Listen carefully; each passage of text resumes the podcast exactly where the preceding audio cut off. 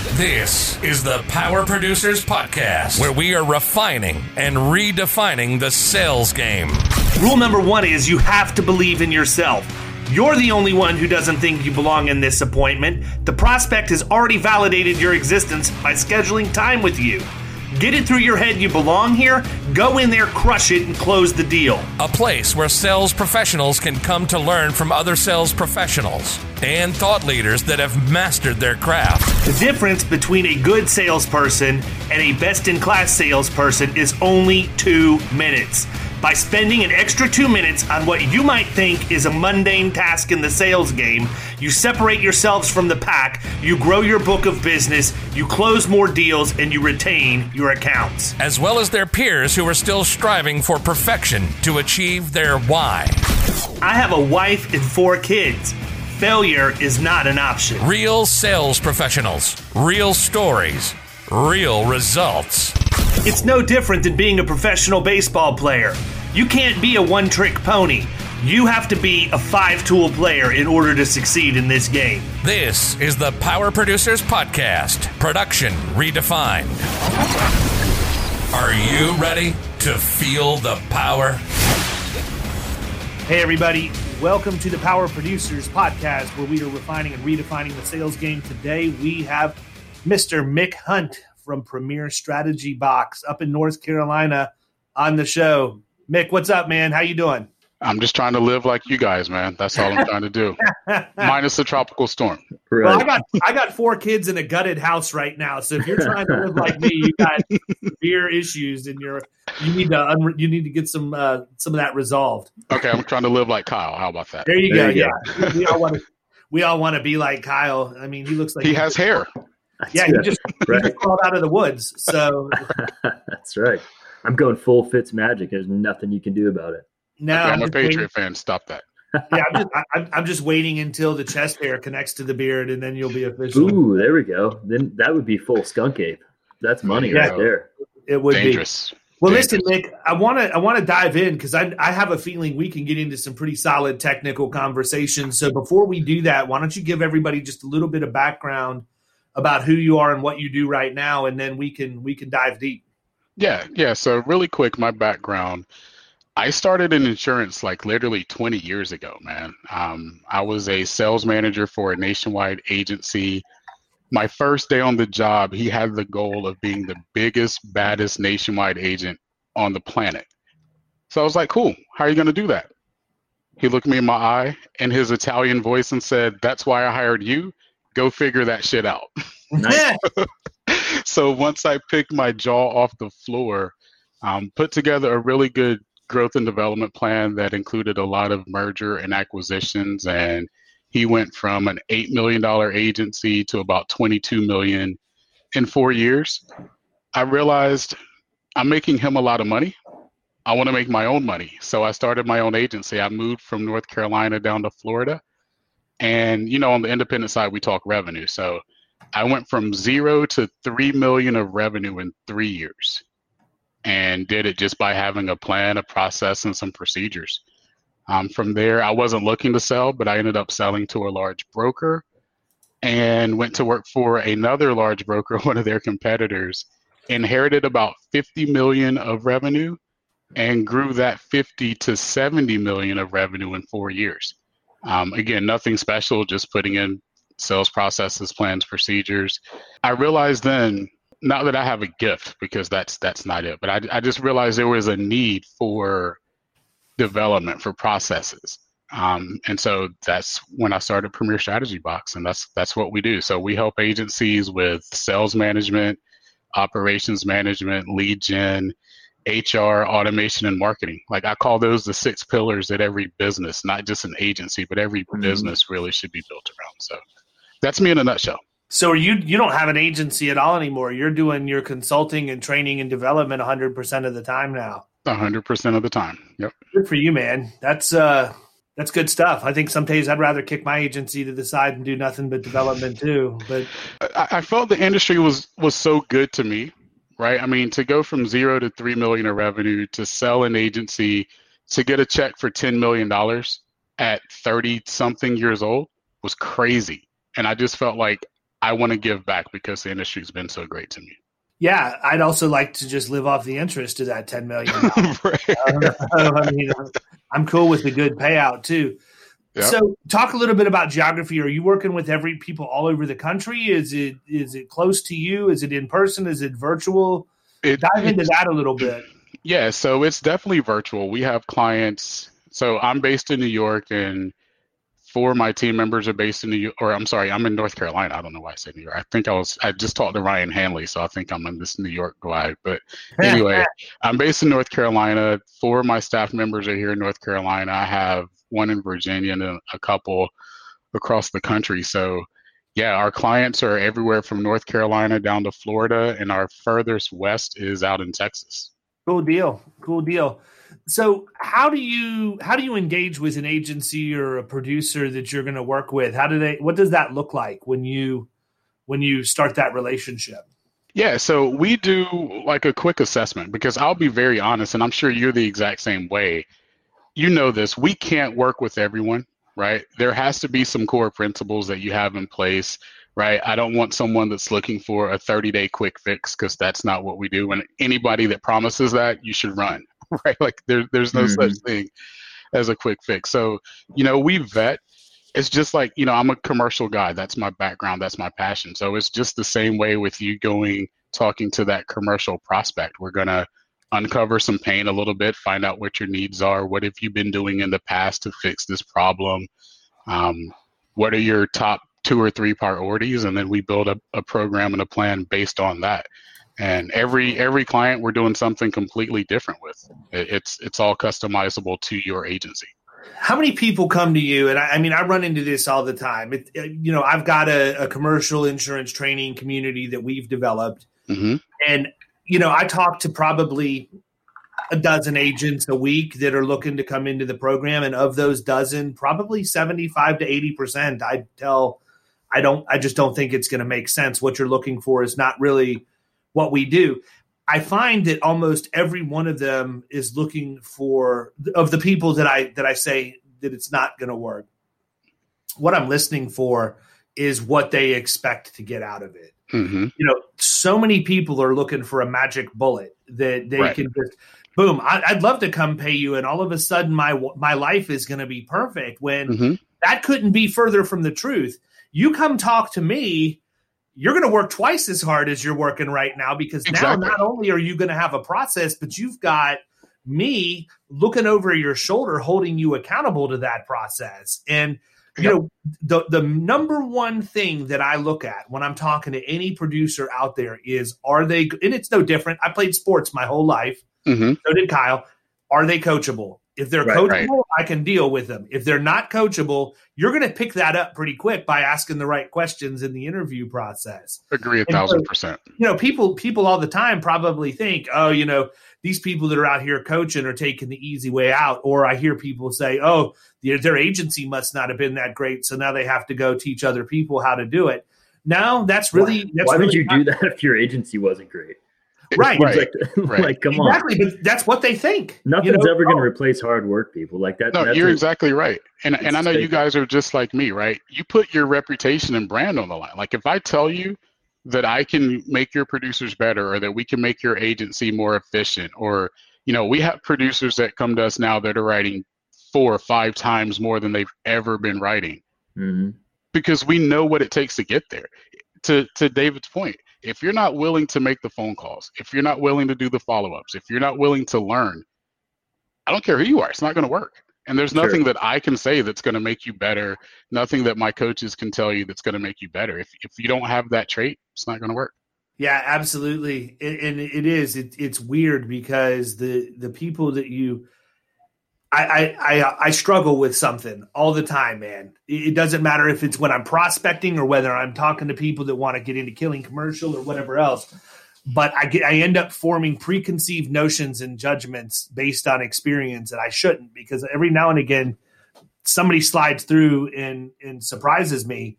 And and what I've learned, it, it's actually almost like the podcast. The episodes that we think are awesome pale in comparison to the ones that when we they always you know, suck. Yeah, when, when we we've gotten off the episodes and like, wow, that was just kind of a dud, and then it drops and the downloads are through the roof, and I'm yeah. like, I need to quit thinking anything, man. I'm just going into everything I do with an open mind at this point because the only person that ends up dis- disappointed is myself.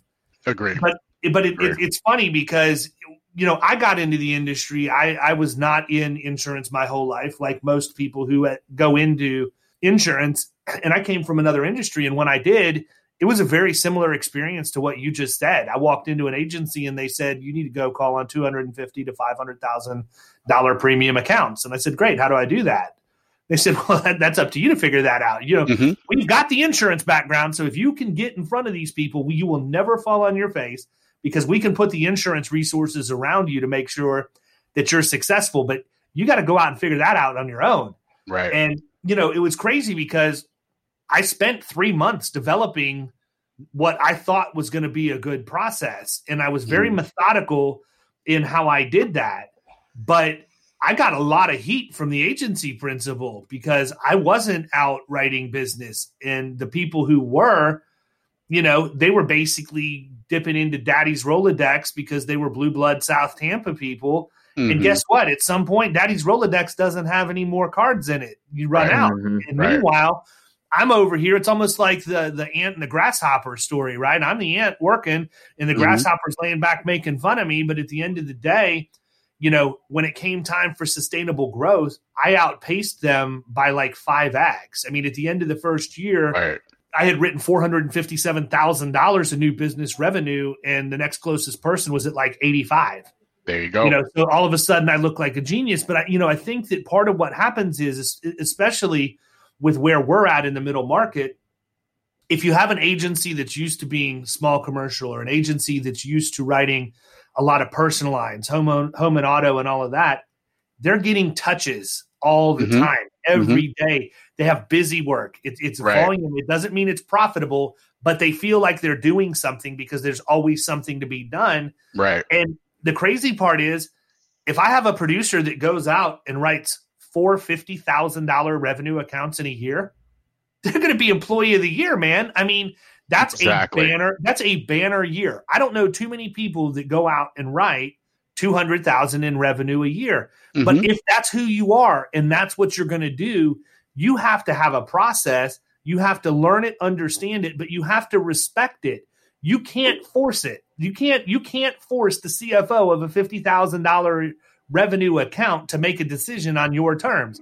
You might miss mm-hmm. them this year. Guess what? Exactly. That rolls into next year. Mm-hmm. Maybe you only write 150,000 in new business revenue. A lot of agency principals would be happy with that number too. But one of the hardest things for me for me to to, to reconcile is not really for me to reconcile, but for me to help other agents understand. Our agency scaled relatively quickly, mm-hmm. but our policy count's not high and it's because right. of what we go after and so it seems sexy you know it's like million dollar listings on you know mm-hmm. for real estate it seems sexy that you can write big accounts like that but guess what there's plenty of nights i don't sleep if i'm worried about something going down right. my mm-hmm. client has a claim and it's turning nasty and we're having to get involved in get into a bare knuckle scrape i'm going to lose sleep over something like that and thankfully over the course of the last year and a half now that we have Auto-Owners, I've been forced for us to move downstream a little bit, not in a negative way. It's just they don't want all of that big stuff. We have right. they came in and said, look, we really like 25 to 50,000 in premium, not mm-hmm. revenue. Right. We'll go up to 100 and we'll be comfortable there, but you start getting much north of that, that's not really really mm-hmm. what we do. So if you want to be appointed with us, this is what you're going to have to go after. Best thing that ever happened to me because it forced my revenue per policy down. Now I'm actually getting a spread of risk across more accounts. Mm-hmm. Yes, I have the ability to have more claims because I have more clients, and you, you know you can make an argument either way. But I just I, I'm in a much better place now than I was at this time last year, and an even better place than I was the year before. Because if I were to lose one of my big accounts, it wouldn't hurt nearly as much as mm-hmm. what it would have prior. And I just think that's been a huge learning experience for me and something that a lot of agents and producers out there don't grasp. You want to go into the middle market and go after the big guns. You're not writing two or three accounts a month. If you are, you're working 100 hours a week. And no. that's not healthy for you either. That's the truth. In my agency, you know, we definitely focused on the the middle market or the very large small, right? Like somewhere in between there. And none of my producers ever wrote double digit accounts per year. It just didn't happen. As a matter of fact, the first four months of me owning my agency, I didn't write an account. But by the end of that year, I had 750 of revenue. Right. Mm-hmm. So that's that's the give and take. Yeah, hundred percent. So talk a little bit about that. Like as you brought producers in, you mean obviously if you sold your agency for for as big of a nut as you did, you had successful producers. What did you look for? I mean, a lot of a lot of times people are trying to figure out how do I hire somebody that's going to be successful. What are you looking for in the profile of a producer when you had your agency that led you to believe they were going to come in and just crush it? Sales. I did not care about it. As a matter of fact, only one of my producers had an insurance background. Sell having that sales trait is something you can't coach or teach, right? Like I can't give you that go get them. Like I can't go out there and go get the guy that's six four that runs a four three forty. I can't teach that. Either you got it or you don't. That's what I look for. The the person that has the sales trait or that wants to grow into that. So if you were fresh out of college and you kind of had that mantra about you, if you were an athlete in the past, you are definitely coming on board. So that's I just look for that sales trait because that's the one thing that I can't teach. I can't teach you how to want to go get it, how to know that you're going to get told no more than you're going to get told yes, and love it. That's, that's I can tell you something too, man. That there has to be certain things in place in the culture of the agency as well. Mm-hmm. And, and what I mean by that is, you know, I played sports my entire life. I played played baseball all the way through college, and um, had always been on teams, high performing teams, very intense, very competitive. And I went into an agency where I was with a bunch of people who had never done any of that before. Right. And it was right. tough, man. Mm-hmm. I mean, here I am. I'm a driver. I want to I want to push the envelope, you know, charge forward and do all of this stuff. And I'm with a bunch of people that aren't team players. Mm-hmm. You know, and it was a very difficult situation for me for a number of years because I'm used to being able to have input and, and have my ideas taken into consideration and in some cases adopted. But you're not going to get somebody that's wired to produce, that's wired to go out and drive top line revenue and consistently do that, and then have them be subservient to anybody in the organization Agree. regarding you know regarding processes and procedures. Look, I look. There's a, there is definite bifurcation in nearly every agency between sales and service. Mm-hmm. I have consciously done everything I can in my own agency to make sure that doesn't exist because I don't think that it needs to. Agreed. But the problem is, it's like every other problem. There's no communication and nobody doing anything to foster it. You can take anything going on in the country right now and plug it into the same formula. And if we just tabled things for discussion and we're able to have rational discussion, 90% of the problems could be worked through. Same thing holds true in the agency. You've got a producer mm-hmm. who thinks they hung the moon because they're the one bringing the revenue in. Then you automatically have account managers and CSRs who have disdain for that producer because they think they're making all the money when they're the ones in their mind that are doing all the work and they're the ones that are keeping the account there. And the producer should thank them. You know how I solved that problem? Every quarter, I took every one of my account managers and CSRs out to a nice dinner or a lunch, gave them gift cards to the spa, whatever I needed to do. So if you're a producer and you're not doing that stuff for your account managers, you probably need to. I would make sure you let your significant other know what that's for ahead of time so that they happen right. to check if they happen to check the Amex bill and see that you're you know, buying stuff for the spa that they know what it's for since they're not the recipient. But right. you know, you got to manage those relationships, and you would for think sure. it would be you would think it would be something easy because that's what we do for a living. We manage relationships, mm-hmm. but the mm-hmm. ones closest to us are the most difficult to manage. Nope, well, that's why too the, the, path to equity, you know, that, that you've outlined is is a huge uh, player in that relationship. It's it's something that kind of diffuses that situation. Mm-hmm. Yeah, I mean that's one of the things that I did. So in my agency, everybody has a path to equity. I don't I don't care if you're a producer or a, or an account manager, CSR, whatever else. I want everybody to have ownership because I want everybody thinking like they're an owner. You know, there's sure. a lot of age that that is a very very progressive thought process because a lot of agencies aren't going to do that. But mm-hmm. whether it's an ESOP or or however it ends up being officially structured, you know, my producers are going to have milestones that they have to hit in terms of production goals and, and all of that in terms book of business size. But I want the service people to have that same opportunity because they are equally as important. And I recognize mm-hmm. that. So, mm-hmm. um, you know, that's one of the things that we've done is we've just said, look, at some point, based on our determined metrics, we're going to give you the opportunity to be a shareholder in the organization. And I mean, I've got safeguards in place. I'll never be diluted more than I want to be, mm-hmm. but I'm also not a greedy man. I'm not going to, I don't need right. to take everything for myself. You know, if I have that $10 million uh, exit, I'm cool with the $10 million exit. I only need five or six of that million. I'll be perfectly fine. Let me change a few other people's lives who allowed me to get the five that I kept for myself. Because if mm-hmm. you're an mm-hmm. agency principal and you're foolish enough to think that you're the one that built that agency by yourself, you're a fool. You exactly. have no business to think that way. You have an army of people that are allowing you to be successful. Mm-hmm. And while your name may be on the building and you may be the figurehead, you even took a little bit of financial risk. But here's a newsflash for you every single person who works for you put their family at risk to come work for you. Agreed. You had to deliver to take care of them, but they had to deliver to make sure that they had a constant paycheck. And there's no reason that we can't be a little bit more gracious in what we do for our teams based on that. Wholeheartedly. Yeah. When I sold my agency, my entire team had a very good day. Let's just put it that way. They had a very, very good day.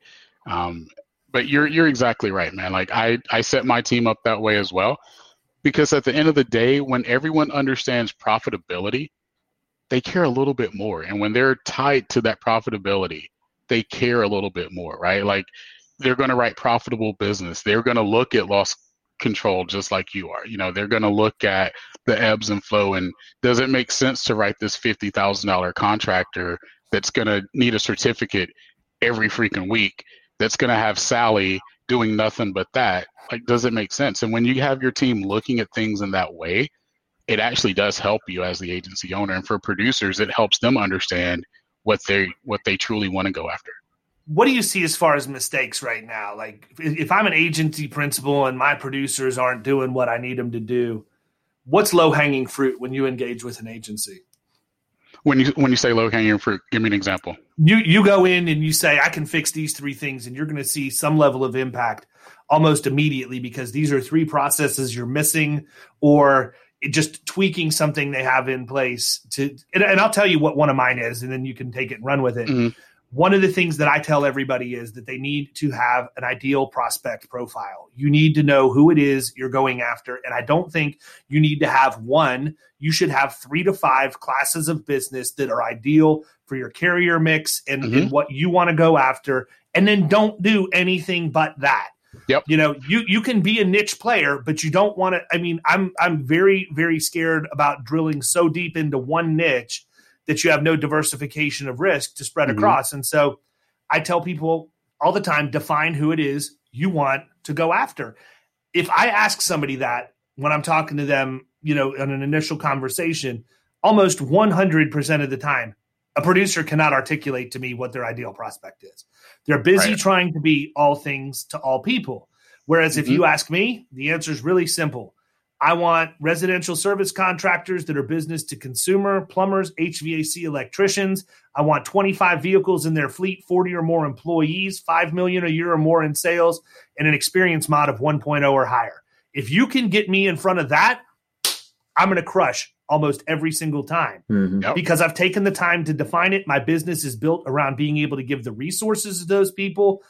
I like the fact that with them being business to consumer, you don't have a high volume of certificates that are requested, so the service burden isn't as large. Right. Also, because you're business to consumer, you don't have a watchdog looking at that experience mod to make sure it's one or below, like you would if you have somebody going to do work for new construction, GC, or whatever else. So now I realize that the likelihood of that mod creeping up is higher. So more people are going to be able to fit into that profile. And I end up, you know, I would say out of 100 mods pulled, 40, 45 of them are, are, are one or higher. That's mm-hmm. a huge opportunity for us, considering we're only looking at those. And we know that with that size account, we're going to be able to get, by the time we round it out, roughly $25,000 in agency revenue. Mm-hmm. Okay, if I have 40 experience mods that are one or higher that are 25,000 average on the revenue side, that's a million dollars in revenue and that's one ideal prospect. If I only close 10% of that, that's $100,000 a year mm-hmm. in revenue that I can close and now replicate that across a couple of other little verticals you're going after and you're going to be wildly successful doing that. The problem is we try and be all things to all people and it goes back to what I said before. we're not patient and we don't respect the process because in many cases there isn't one. No, I agree. I agree. So I'll come back to that one because I'm going to take it a step further because I know you and I think alike, and you've you've made a statement that I I make literally five times a day. So I'll come back to that. So one thing that's low hanging fruit for me is agency principals not knowing information. Right? You can call it data, you can call it metrics. I'm going to say information. If I talk to 10 agency principals tomorrow, eight of them can't tell me how many quotes they did last month how many policies they bound last month. They can't tell me the close ratio for their producers. They can't tell me, you know, prospect to quote ratio. And I'm like, how can you be an agency principal?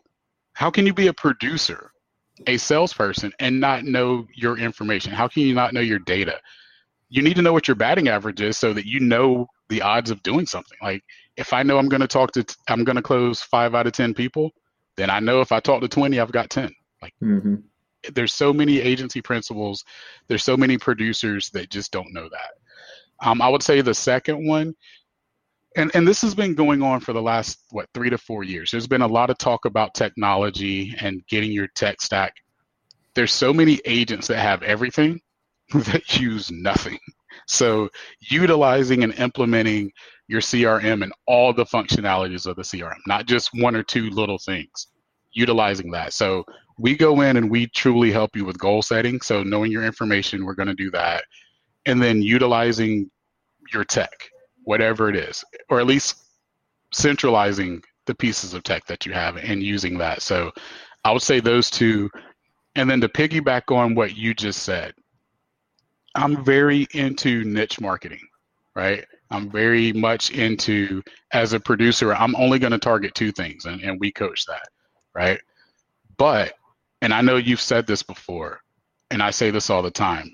I want to play where my carriers are great, but nobody else is giving them that stuff. Because if me, you, and Kyle are producers for three different agencies, and you know, Auto-Owners loves contractors and garages. Well, the three of us are going after that.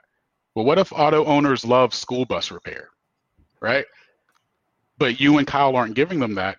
I'm going to go write the shit out of school bus repair shops. Yeah. And that's where I want, and that's what we have our producers do. Go play where other people aren't playing. The easiest way to be an expert in a field is to be one of three people that do it. If a thousand people are doing it, nobody can be an expert. Mm-hmm. Well, and it's not it, take it even a step further. And this is one of the reasons that, or one of the things that I do talk about all the time is go to your underwriter and just simply ask, what's something that you are really good at, but you never see? Exactly. And then mm-hmm. here's here's what's get what gets bred from that though. Number one, you have now set that underwriter up to where they have to perform for you. You went out and you got exactly what they asked you to get. They have to deliver on their end, and you can hang that over their head. Not in a negative way, but when you get that submission and say, look, this is exactly what you told me you wanted. I'm super pumped to see what you're able to deliver as far as results. Mm-hmm. If they do deliver and you get that deal done for them, guess what? They're going to be driving to lunch. They're going to be driving to and from work, whatever else. You're going to get a phone call. Hey, I just went past this place that would be perfect for what we just did. Why don't you see if you can get in here? And they're going to start funneling stuff to you because they keep track of that mm-hmm. as well. Stuff that the they know out on that, that they haven't that, that, that, they weren't able to get done through another agent. And that's exactly. the other thing. That's right. the other thing. I have underwriters that are dealing with the national brokers mm-hmm. who will mm-hmm. spreadsheet them every year and go to 15 different carriers for the same risk literally every single year. Guess what, people? If you're doing that, you just need to put your hands behind the head, your head uh, back, and run face first into a cement wall. Stop. There's no reason to be doing that because 14 people lose every year, and eventually you're going to have 14 enemies and one friend. You need to have all 15 of them as your friends. I have underwriters that if they're in that situation, they will literally pick up the phone and say, Hey, I just lost again. I know I had a great product on the table. My pricing was really good. All I'm telling you is I want you to go out and get this deal done for me now. Mm-hmm and I will do whatever I need to do on the pricing side mm-hmm. to make sure that I get it because I don't want that joker to spreadsheet me again next year. Mm-hmm. I want you to go out and get in control. Here's my file. Oh, bro, I promise you, I'm not going to name the carrier because I don't want to get them in trouble. Yeah, no, no, no. By agency, the way, yeah, none of this, none of this has anything to do with Auto-Owners because we've exactly. talked about them a couple of times.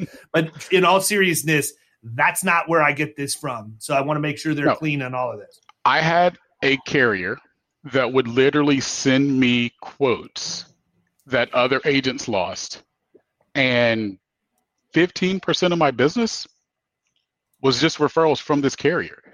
But every time I called that underwriter, she picked up. If I emailed this underwriter, I got a response in five minutes. Mm-hmm. And those are the relationships that as producers you love, right? As an agency, you love that because now you know you truly have a partner. And that's what this game is about for us, right? Like it's it's one thing to get out in front of prospects, but at some point both you and the carrier have to deliver. And if there's a partnership between you two, if there's synergy between you two, you're going to win all the time. What's something you think is key to developing that type of relationship with a particular underwriter? You have to number one understand the business that you're sending them, and then actually close some of those deals. So mm-hmm. if you ask for got deliver right exactly, if you ask for 15% schedule credits, you better go close that sucker, right? Because you don't want to be the guy that's always asking for credits and they can't close anything because then your submissions, your emails, your phone calls go to the bottom of the pile. Sure. Right. So for me, it's number one, having really good conversations. And then you have to deliver as well, too. And this is where in my agency, my underwriter relationship was held by and controlled by my account managers. Like, yeah, my producers would call if they needed to, but that account manager, account executive is really the one that build the underwriter relationships. Because mm-hmm. producers want everything, right?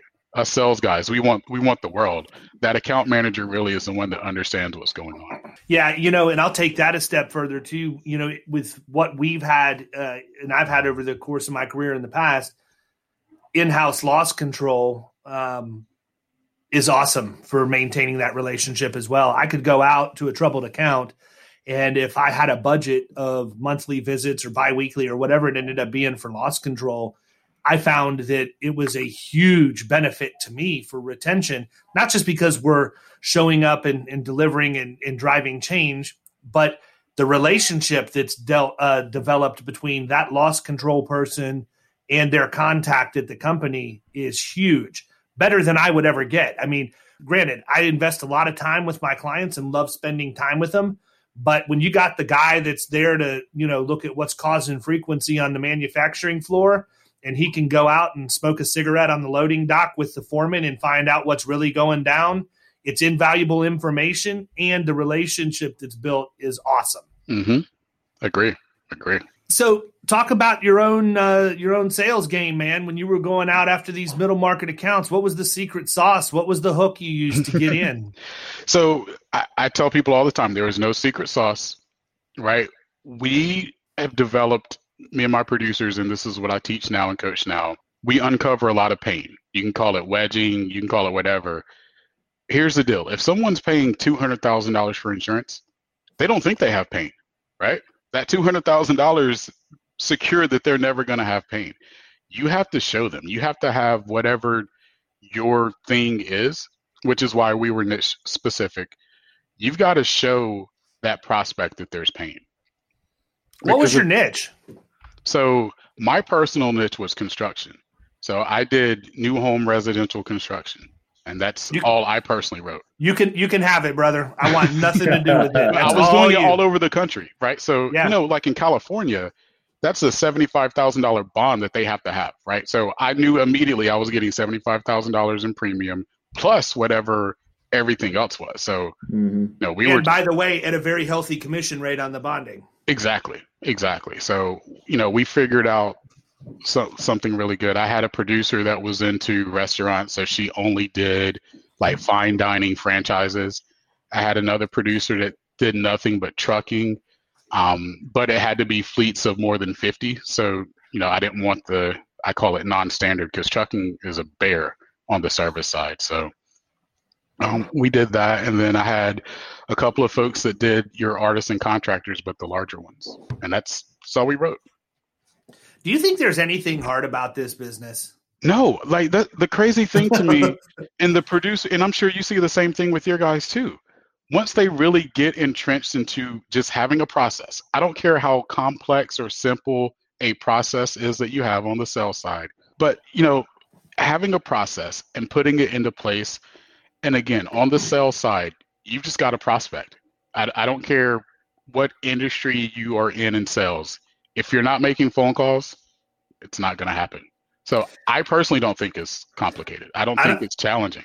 No, I don't. I don't think it is either. I think the, the biggest challenge that we have to overcome is getting out of our own way and not wanting to be at the golf course at one o'clock on a Friday afternoon mm-hmm. to squeeze in a quick eighteen before the work weekends. You know, I mean, yeah, it blows my sure. mind because when I came when I came from the grocery industry, I wrote more business because I answered my phone at three and four o'clock on Friday afternoon and on the weekends than any other day during the week. And it, it, it always, I, I, just never, never could get my head around why people would be willing to put their accounts at risk like that. Mm-hmm. Well, think about it. Sometimes that's the the only time that that decision maker may have to get the questions across that they need to, or something popped up and it's on their mind. I mean, if you're not gonna take the time to answer that call, then I mean, there's reasons why you're getting beat by other people. Yeah, no, no agreed. Sure. But I mean, you know, even from a product knowledge standpoint. It's not difficult. How many resources do we have? You've got CIC, CPCU, all of the different things that the carriers themselves offer. If mm-hmm. you're in control of your own destiny and you're willing to do what you need to do to reach out and grab what's in front of you, you can be one of the most technically sound insurance people in a matter of a couple of years just by taking advantage of those resources. Agreed. And yet you don't ever see people doing it. So I, I, think part of the problem is that it there is a certain amount of success that you can have by having no process at all and really no product knowledge. If you're just willing to work hard, we we joke about Raphael all the time. One of my producers, you know, we because he started out really really rusty. And, and I'm this is a positive story, so I'm not like making fun of him, but we do we bust his chops. But he started out really rusty, like stumbling on the phone, wasn't sure what he wanted to say when he got in front of somebody and just had a hard time articulating why he was there. Okay. Mm-hmm, mm-hmm. He got better over time, but he, even when he wasn't where he is now, he was still getting audiences. and I, I, we would laugh. It's like the law of no, large numbers works. If you yeah. call on enough people at some point, somebody's going to, they're either going to feel sorry for you or you're just going to happen to walk into the right place at the right time. And I think all of us have had that situation before where right. you walk in and it just so happens there's a major fire going on with one of the, you know, with a comp claim or an audit or something like that. And you just happen to walk in the door at the right time. Well, guess what? If you're not calling on enough people, you wouldn't have walked into that door.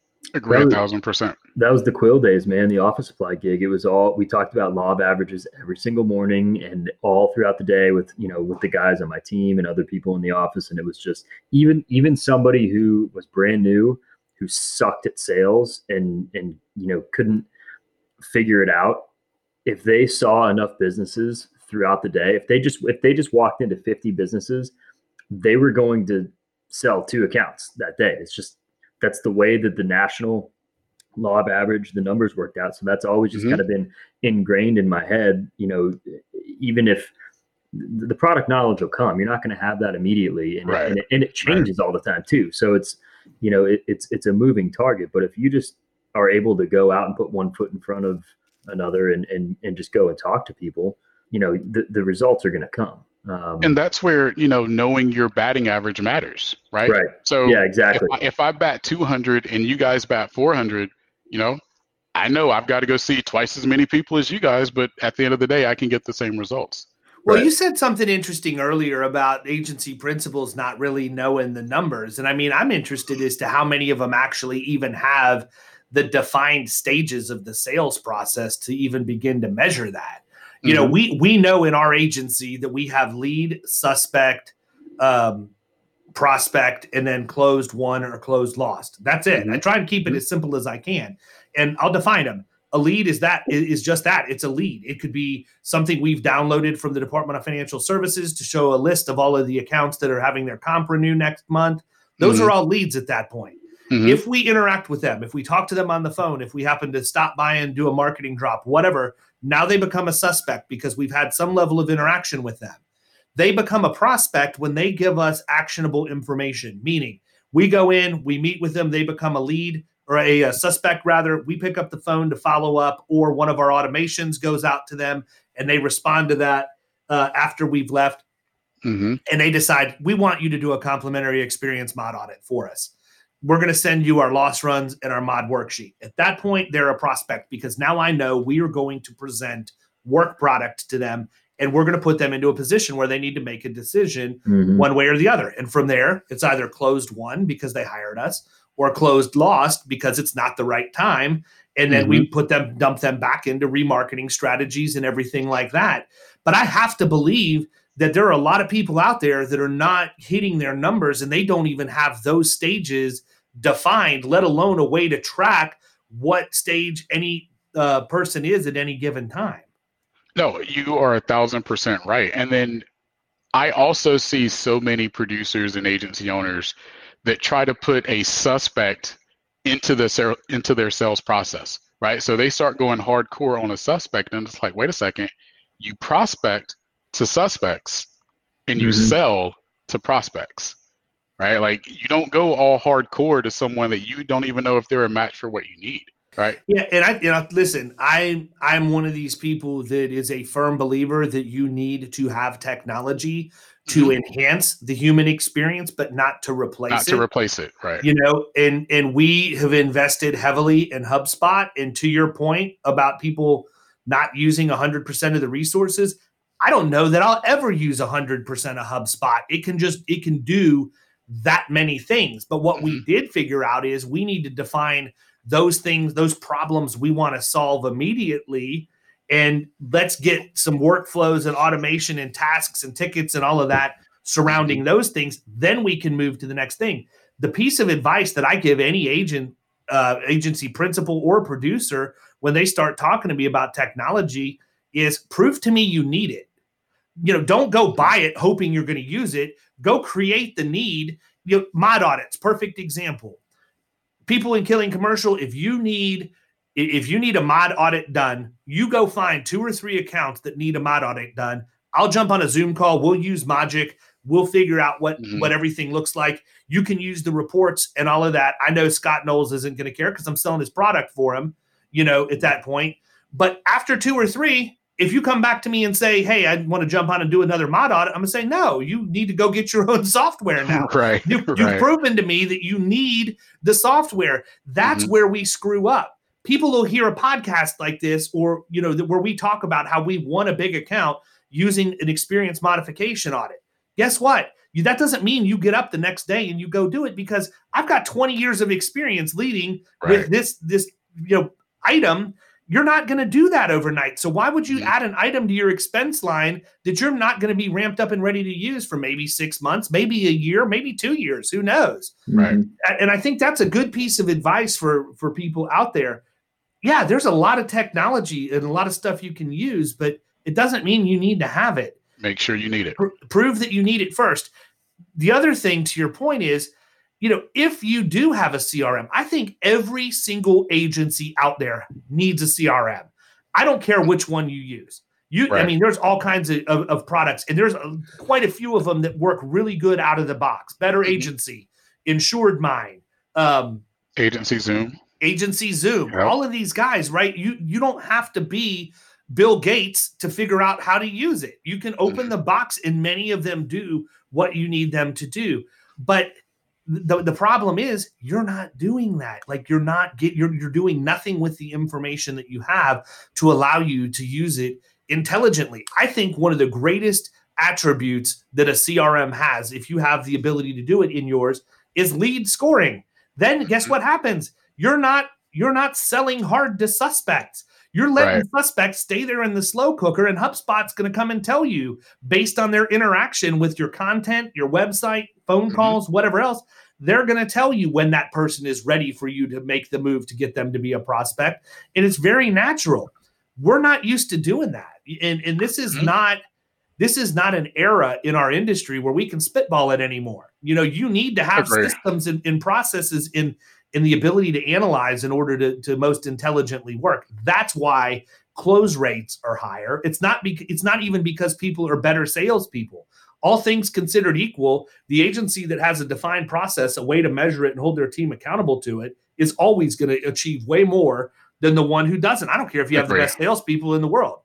Agree. I can't tell you how much time I spent and wasted when I was um, doing the office supply gig, just flipping through sheets of of people because we didn't have a CRM, and mm-hmm. it was just all on sheets that I would handwrite, and it was crazy. Like thinking back, and then I you know I moved on to the PEO space and we had a CRM. And I remember when I came on board here, I'm like, all right, what kind of CRM you got? Like it was like there was like no other right. option for me after like right. seeing you know the difference. But man, it was just it was crazy. And to your point with the lead scoring, like how much time I spent just flipping through, like, okay, this guy said he's going to be here on Thursdays, and you know they ordered supplies back. Like it, it's it, it's such a game changer. Or, or this now mm-hmm. you have the ability. Hey, you know John the plumber over here has read four different articles on workers' comp, dividends, and return to work. Yeah, probably a good time to pick up the phone and talk to him about and reference the articles. You know, yeah, like all what, of those exactly. things.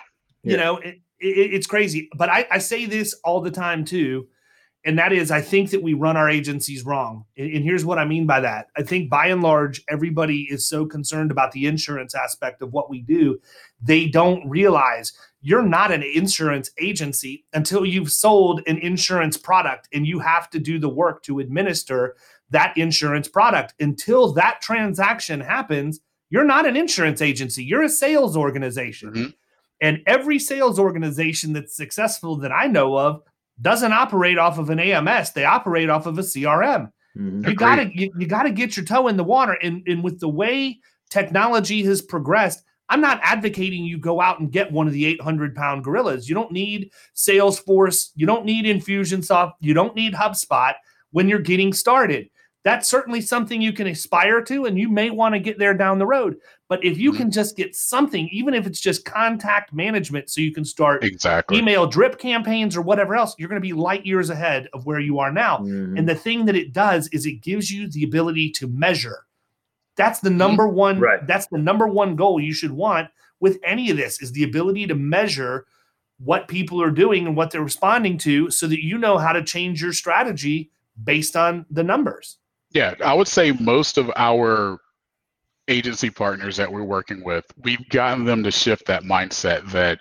most of the work that they do, even with existing customers, should be done in your CRM. So if your CRM doesn't integrate with your management system, you need to change one or the other, right? And I'm not telling people to go change systems. That's not what I'm saying.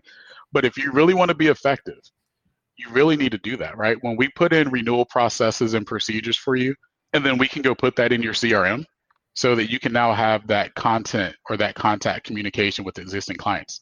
It changes your life. It changes your retention because now you're you're keeping people like David from going to go get your prospects because you're you're in front of them all the time. Kyle can't go prospect to one of my clients because they're always in front of them. You know what I mean? Like yeah, if you're not utilizing I mean, if you're not utilizing your CRM for your existing customer base too, you're opening the door for for David and Kyle to come get your customers. A hundred percent. And I mean, even simple things like creating a ticket or a task for when the preliminary experience mod should be calculated, so that you can go tell your client that the experience mod has has been updated before your competition was. Mm-hmm. Because I'm going to give everybody listening a news flash. That's one of the number one ways I take business from you. Mm-hmm. I take business from you because I know when your client's experience mod has been published before you know when your right. client's experience mod has been published. And I'm going to give them that news, whether it be good or bad, before you do. And all it takes is that one conversation. Mm-hmm. Give me give me one conversation and I will begin to develop that relationship. I'm not telling you I'm going to go out and close the deal on the first meeting, but I can promise you if you can get me in front of somebody and they give me the benefit of the doubt to talk to them, I will definitely have the ability to create enough doubt. My only goal is to get to conversation number two. Once, and for my clients listening, David's illustrating uncovering pain and pain statements right there because that's what we teach. Exact same thing. and I don't have to talk bad about my competition ever. We never do. And we don't teach that. Nope. No. Ever. You, you don't ever have to do it. I can go in and I can just make suppositions through questioning that lead that prospect to wonder why they're not getting what I'm talking about right now.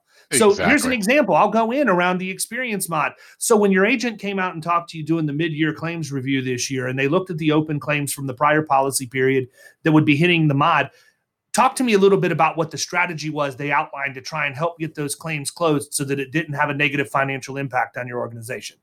Um, it, what do you yeah. mean, David? Yes, yeah, crickets. Do that? Yeah, crickets, right? Right. And then and then my follow-up to that is because when we go and do this for our clients, we provide them with a report with great graphics, but also good financial information that shows them the impact of what all of these things do that's when they're really thankful that we're in, engaged with them because we're giving them the tools they need to fix the problem that we identified when quite frankly many times when we have this conversation people like you mr buyer didn't even realize you had a problem mm-hmm. I agree and then you provide them with a stewardship report at the end of the policy period, right? I hate I hate stewardship reports. Really? And, and, here, and here, and the reason why is this: why do I need to wait until the end of the year to tell my client what I did to earn my commission for the upcoming renewal? Oh, I do a, I do a monthly risk management action plan that is updated in real time. There's never a question about what we're doing, what's been delivered. Agents lose business because their clients don't know what they're doing for them behind Agreed. the scenes. You don't need to rub it in their face, but you need to let them know something. I've seen agents lose accounts over wedges that were driven and the agent was actually doing that stuff they just never articulated it to the client so the mm-hmm. client never knew the problem is we're again i go back to this we're so focused on the placement of the insurance the insurance transaction that we forget about all of this other stuff here's the news flash insurance is the common denominator if there's a hundred agents in there talking to your prospect, all hundred of us are licensed. All hundred of us, single one of them, exactly. So, what are you going to do to be uncommon in a common situation? That's how you get business. Agree, agree. So we tell our clients as we're coaching, we talk about your insurance program, right? We don't talk about your policy because, to your point, your policy or coverages is one fourth of your insurance program. Then you've got claims management, you've got safety, you've got the commitment to service. All of that equals your insurance program. And if you're not having those type conversations, you're not setting yourself up for success. No, not at all. And you know, it, it's just it, it absolutely blows my mind because again, it goes back to not being difficult. In fact, if you're talking about all of the other stuff and not the technicalities of the insurance, the other stuff's easier to talk about. It's basically just math. Right. you know, right. I can go in right. and talk to you about the soft costs associated with workers' comp claims and know that your agent more than likely hasn't. But it's very easy for me to do that because I don't need to have any kind of a technical background in that at all. I can just explain to you what the Bureau of Labor Statistics says and regurgitate that. Mm-hmm. Um, you know, and that's going to drive a wedge. People aren't going to aren't going to have heard that before. They're not going to think about it. So right. it's um yeah, it's we could go on for hours, man, and I, I certainly you know don't want to get too much more amped up, or my heart may explode. Don't get, do that, please. Yeah, no, I, I get uh, I get I get pretty animated sometimes, but I'm passionate about it because I think that there's so much room for us to improve in our industry. Not that not that everybody's bad or anything, but you know, it goes back to the story I tell again all the time when I came into the industry, the reason I came in is because the guy who hired me told me that the insurance industry is full of C players. Therefore, mm-hmm. it's full of average people that do what they need to do to get by. And if you consider yourself to be above average, you will absolutely destroy this industry. You'll you'll do more than you ever could. And you know what? 20 years later, he was absolutely right. Mm-hmm. I see it every single day. There are a lot of people that are perfectly fine making, you know, 100 $150,000 a year doing just enough to get by, maybe less. I don't know. That's not how I'm wired. If you show me that right. I've got a path to make a half a million, that's what I'm going to go for. Agree. Agree. You know, we speak the same language, my man.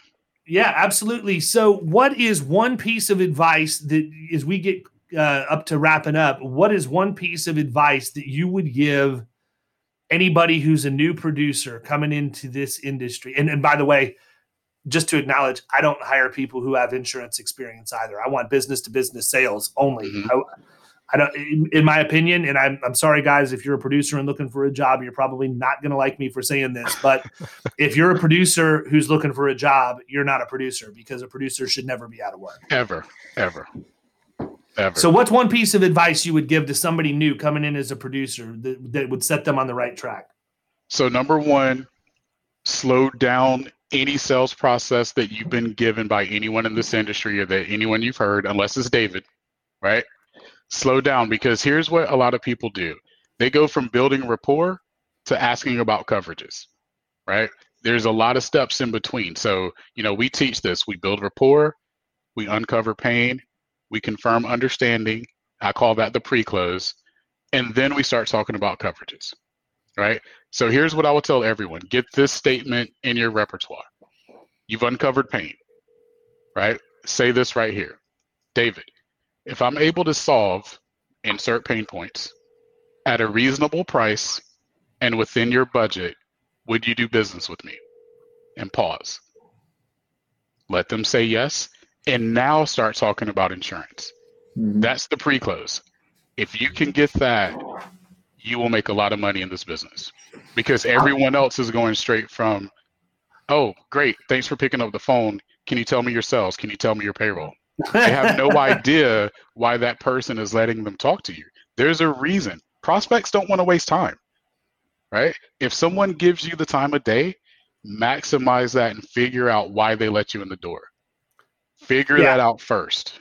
I think knowing your purpose before you engage with somebody is a huge thing too. So, for example, when we do our cold call marketing drops, our only real purpose is to confirm the decision maker and get their email address. That's mm-hmm. all I care about because I know that if I have that, I can get it into our CRM and let it work its magic while we're right. continuing to do the things that we can control. If you happen to walk in and that person is there, the decision maker is there, and they just happen to be willing to talk to you and have a conversation, by all means, go ahead and engage with them. But at the same time, if you're not comfortable enough to do that because you're new in the industry, gracefully excuse yourself from that situation too and just say, listen, I really appreciate you coming out and I'd love to have a conversation with you today. I'm going to be perfectly honest with you. I wasn't prepared to uh, come in and talk to you because, quite frankly, most of the time people tell me to leave as soon as I walk in the door. Right. So let me let me get on a time when we int- we can have a very intentional conversation.